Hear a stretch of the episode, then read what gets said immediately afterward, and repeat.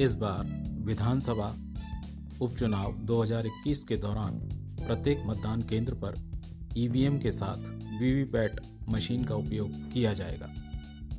मतदान केंद्र में स्थित मतदान प्रकोष्ठ में प्रवेश करने के समय मतदान अधिकारी बैलेट यूनिट को मत देने के लिए तैयार करेगा। ईवीएम मशीन पर हरी बत्ती जलने के पश्चात आप वोट डालने के लिए तैयार हैं।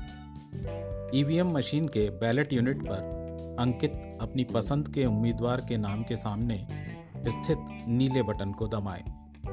वोट डालने पर संबंधित उम्मीदवार के नाम के सामने अंकित लाल बत्ती जल जाएगी। वीवीपैट मशीन पेपर पर्ची प्रिंट करेगी, जिसमें आपके द्वारा चुने गए उम्मीदवार का नाम, क्रमांक एवं चुनाव चिन्ह अंकित होगा। यह पर्ची सात सेकंड के लिए दिखाई देगी।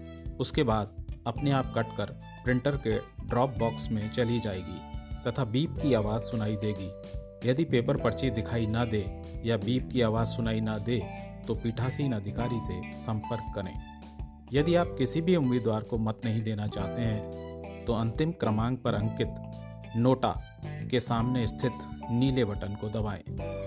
मतदाता सूची में प्रविष्टियों की जानकारी हेतु मैसेज करें या टोल फ्री नंबर 1950 पर संपर्क करें। मुख्य निर्वाचन अधिकारी राजस्थान द्वारा जनहित में जारी।